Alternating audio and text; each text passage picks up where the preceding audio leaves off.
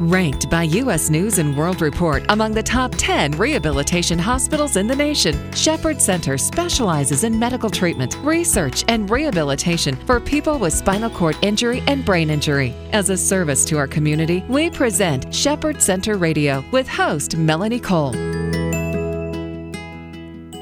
About 700,000 strokes occur in the United States each year. Stroke can affect a person physically and emotionally and can affect the way a person thinks, cognition, and acts, behavior. Living with and returning home following a stroke can be daunting, requiring preparation for a patient's ongoing safety, accessibility, and independence. My guest today is clinical nurse specialist at Shepherd Center, Tiffany LaCroix. Welcome to the show, Tiffany.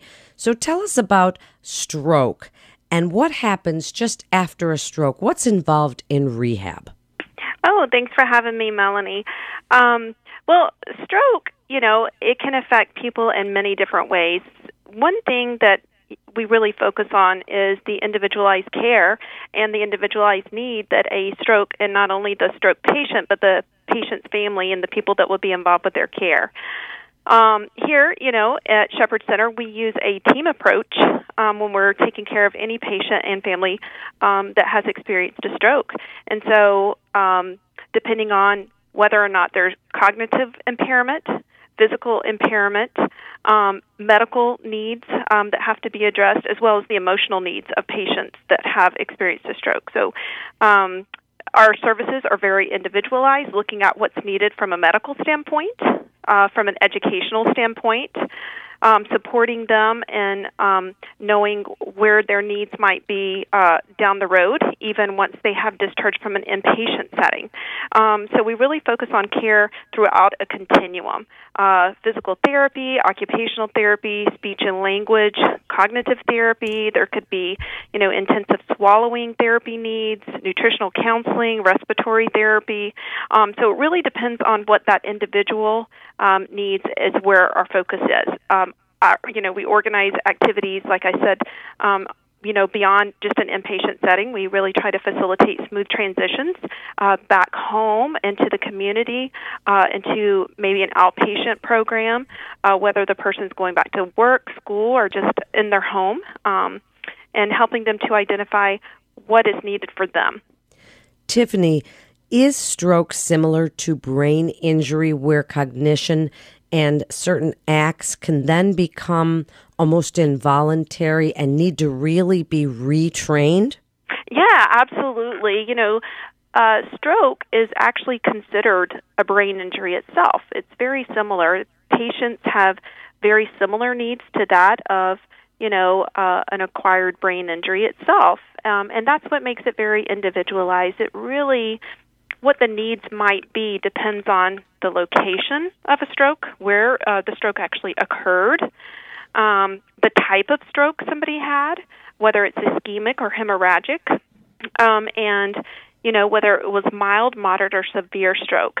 Uh, cognition can be impaired. Um, again, when we're looking at you know where the stroke actually occurs in the brain, uh, which lobe it occurs in, uh, helps us to kind of plan and uh, you know determine what needs might a person have. For example, if somebody has a stroke in you know uh, the brainstem, that that patient is going to look and appear and have deficits that are very different from somebody who had a stroke in the frontal lobe. A mild stroke is going to be very different and might not require the intensity of therapy that um, a person with a severe stroke has. So it's all over the map, um, and no two are actually exactly the same, just like brain injury, very similar. So when you're educating stroke patients and their family, if you're talking about safety after stroke, when they're going to move home, what are some of the things they should be thinking about? One of the biggest risks that we really focus on is the um, fall risk, particularly in strokes and particularly uh, with a right um, stroke. So you have a stroke that occur in either the right or the left side of the brain. the fall risk in stroke is high in the inpatient setting and throughout the continuum. So not only are we focusing on decreasing the risk of fall inpatient, but once a patient goes home, um, they're still at an increased risk for several reasons. We know that stroke can have physical abilities or um, could cause weakness or even paralysis, um, as well as cognitive um, impairments. So, what happens oftentimes when a person is transitioning from the hospital or inpatient and then home, um, you know, they're they have they're doing a much better, probably cognitively and physically. But sometimes they overestimate a person that has had a stroke, their ability, or they might come become more fatigued um, throughout the day. So, you know, more in the evening, we found that there's a higher risk because the person becomes more fatigued as the days go on. However, they might not recognize or realize based on, you know, some cognitive impairment that they're not as strong and so they might uh, try to transfer themselves or uh, not recognize and stumble across something on the floor um, in the hospital, the you know the the hospital setting is built to try to prevent falls with widened doorways and really not having um, items around that could be stumbled upon. However, when somebody gets in the home, we're then dealing with lower um, dim lighting, uh, high piled carpeting, and so there's hazards that patients and caregivers might not recognize that could actually increase their um, fall risk. And we know that falls is the one of the highest reasons that people actually return to the hospital. So it could be a cause of alarm for rehospitalization in this group.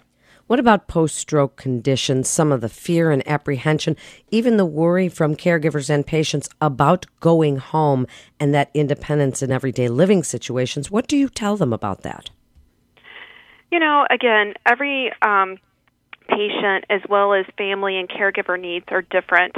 So some people, uh, our patients might be uh, returning home and going back to work. Some might be returning home and going back to school. And then there's those that might not um, be returning back to work or school, but are returning home.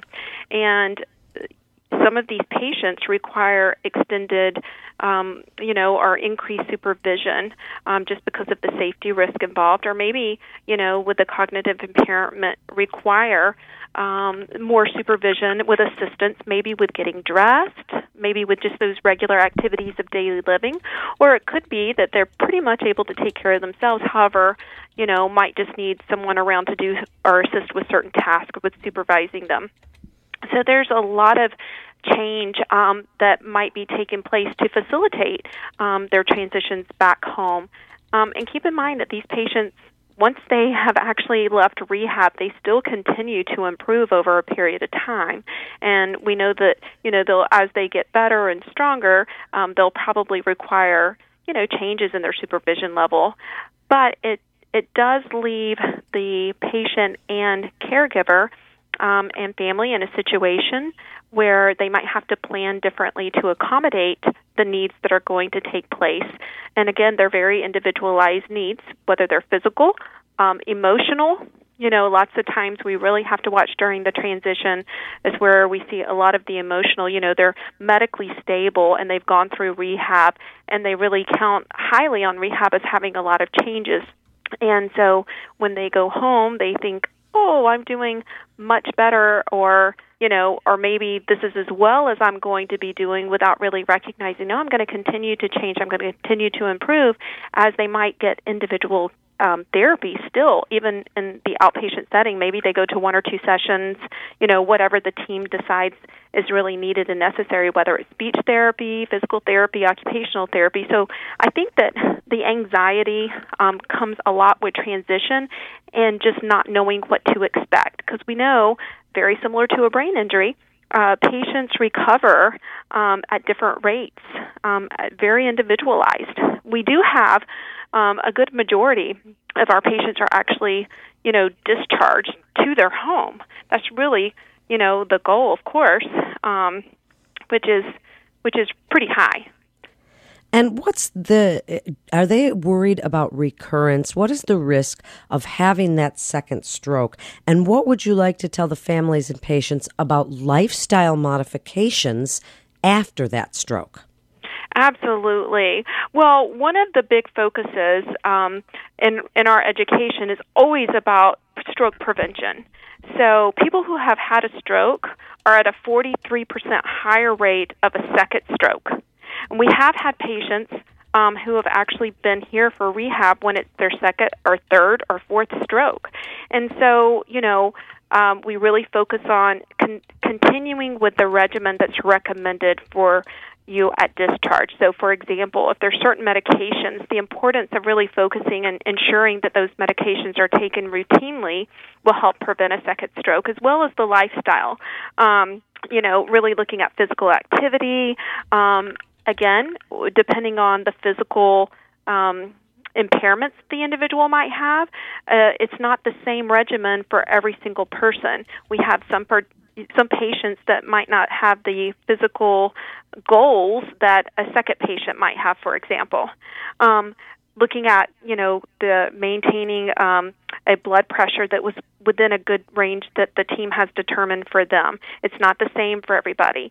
Looking at you know nutritional intake and you know are we recommending a low sodium diet or are we really looking at cholesterol? Does the person have a history of heart disease or diabetes?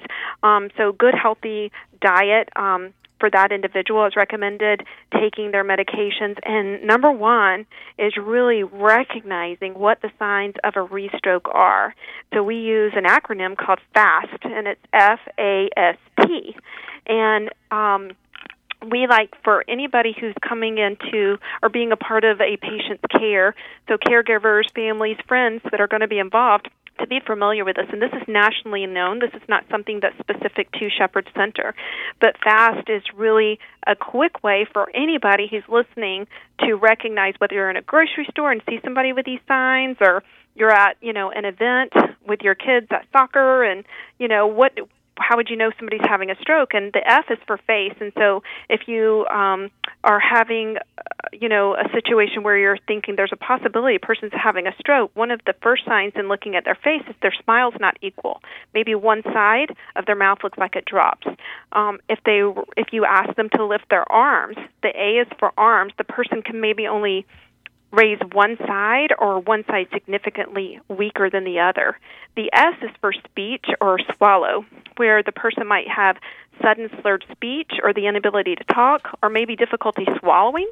And then the T is for time because time lost is brain lost, meaning that once we see these symptoms, we assume that this person's having a stroke we need to get them to the ER immediately or call 911 immediately as you know there are medications that might be available for certain strokes that can prevent true disability with um, well prevention of a further stroke or or more severe stroke in fact so you know fast is something that we all should be able to recognize. You know stroke is so common um, in in our world that we live in today. So, um, just keeping you know people safer uh, is for education in the community to really recognize what a stroke might look like. And surprisingly enough, I think uh, people assume that it's an older population or that it's a population of men, when in fact it's really not. Um, you know, uh, a national average age might be 67, but for patients we see here, it's about 48. And we see about 12% of our patients are below age 30. So we have lots of young people who have do not have those traditional things that we consider like high cholesterol and high blood pressure that are causes of stroke um, that we typically wouldn't see in a younger group that we're seeing more frequently these days. And why should they come to Shepherd Center for their care? What great information, Tiffany. So wrap it up for us. Um, because at Shepherd Center, you know, we take a team approach and we treat everybody like an individual. Staff members here understand um, that after a stroke, people go through so much more than just recovery. They're learning a new way of life. And so, stroke rehab at Shepherd is designed to meet the medical, physical, cognitive, and emotional needs of the patient while we're supporting and coordinating what the patient's family might also need. Um, we integrate uh, patients' rehab program um, and high tech pieces of therapeutic equipment to maximize their recovery, their independence, and support them upon their return of their productive lifestyle. Thank you so much for being with us today. You're listening to Shepherd Center Radio, and for more information, you can go to shepherd.org. That's shepherd.org. This is Melanie Cole. Thanks so much for listening.